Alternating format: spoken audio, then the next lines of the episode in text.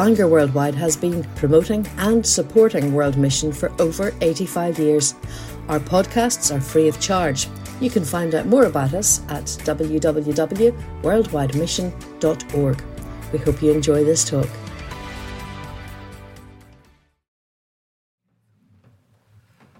Thank you. It's such a privilege to bring you greetings from Riverside Church in St. Louis, Missouri, and from uh, my wife Jessica and our uh, four kids, uh, three of the kids which are out of our home and one still there. It's a pleasure to be able to say hello. And uh, as I do, and as we think ahead to this week, I'm, I'm wondering if you heard this story about Jesus when he was a boy.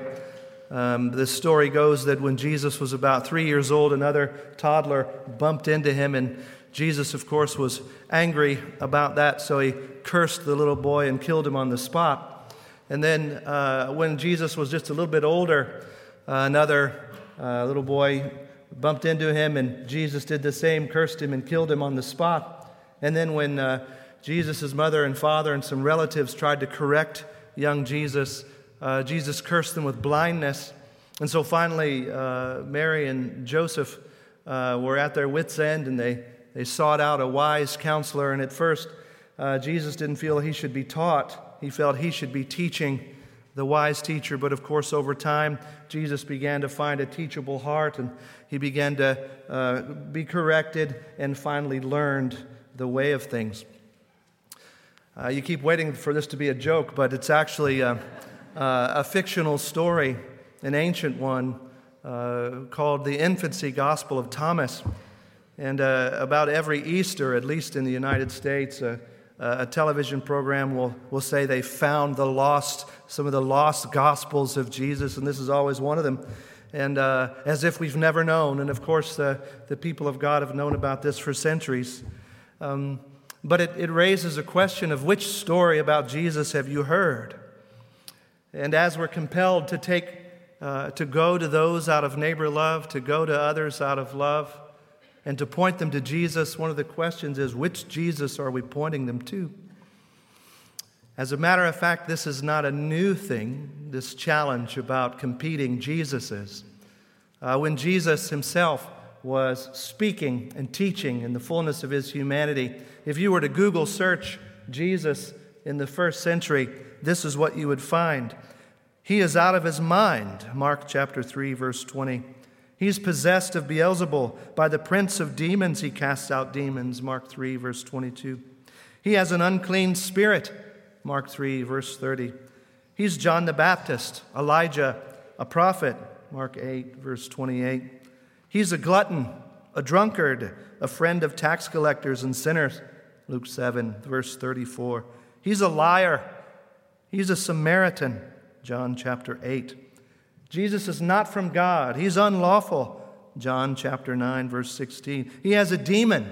He's insane. Why do you listen to him? John chapter 10, verse 20. He is evil. John chapter 18, verse 30. He is the Christ, the Son of the living God, from the lips of Peter. Mark chapter 8. Which is true? Which Jesus? The apostle Paul and the early Christians found this a challenge. In 2 Corinthians chapter 11 verse 4, he spoke of those uh, Christians in their congregation being susceptible to a Jesus other than the one the apostles preached. There were versions of Jesus being proclaimed, and people were being confused about that and giving themselves to a Jesus other than the one the scriptures reveal to us. When you and I propose to point a neighbor that we love to Jesus, either here or among the nations beyond here, we want to know that it's the Jesus the Bible reveals to us that we're proclaiming and not some other version of him. You certainly don't want an American version of Jesus, a Western version of Jesus, a, a political version of Jesus, an Eastern version of Jesus. I'm a Presbyterian, a Presbyterian version of Jesus, a Baptist version of Jesus. How are we doing? We okay? And we're, we're reminding ourselves that in the fullness of his humanity, Jesus didn't speak English. If he and I were to sit together in the fullness of his humanity, we couldn't carry a conversation because I don't speak Aramaic and he didn't speak English.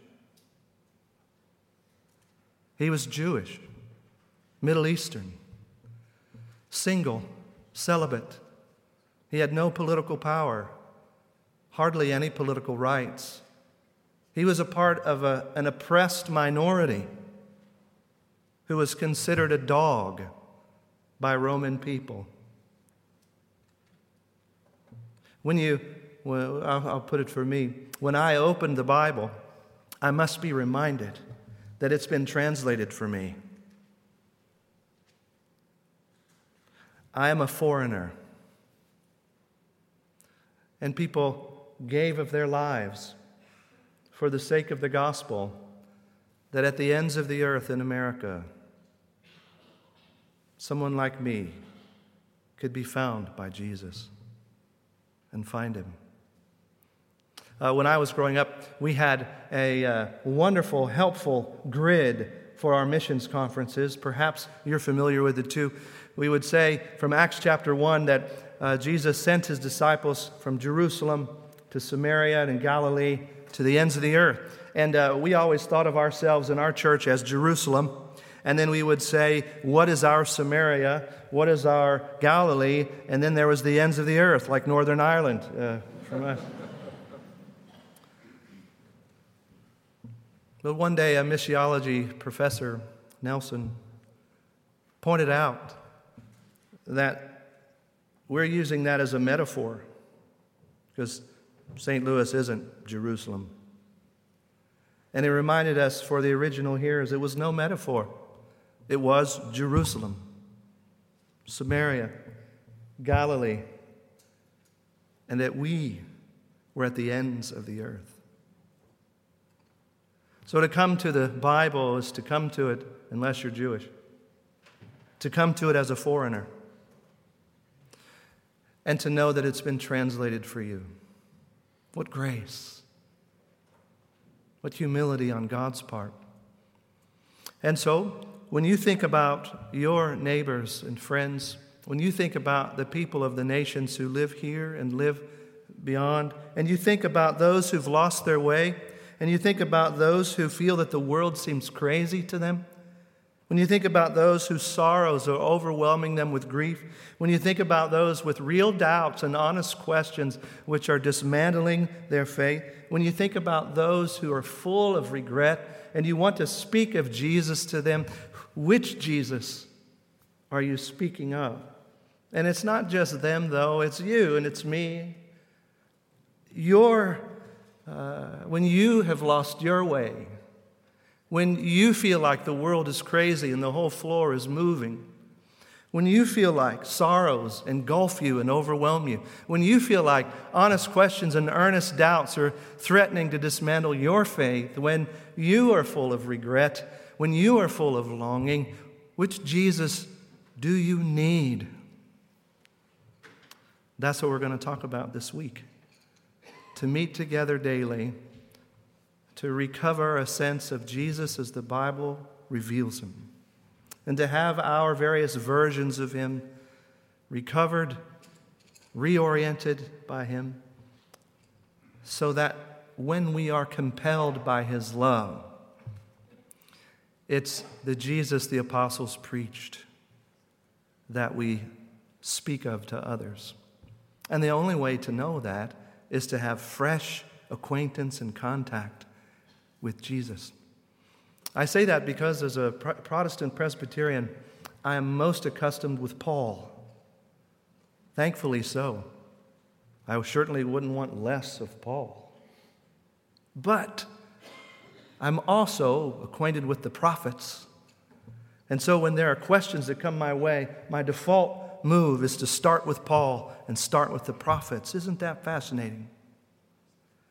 Because I think Paul would hope I would start with the Jesus Paul preaches. And I think the prophets would hope I would begin with the true prophet they foreshadowed.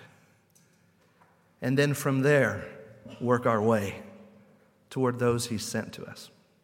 So I'd love to do that with you. If you have time, come. And if you're online, uh, you're not able to come, check it out online.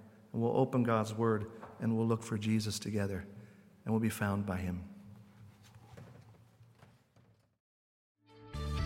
We trust you've enjoyed this podcast. If you'd like to make a donation to support the work of Bangor Worldwide, please visit www.worldwidemission.org/donate.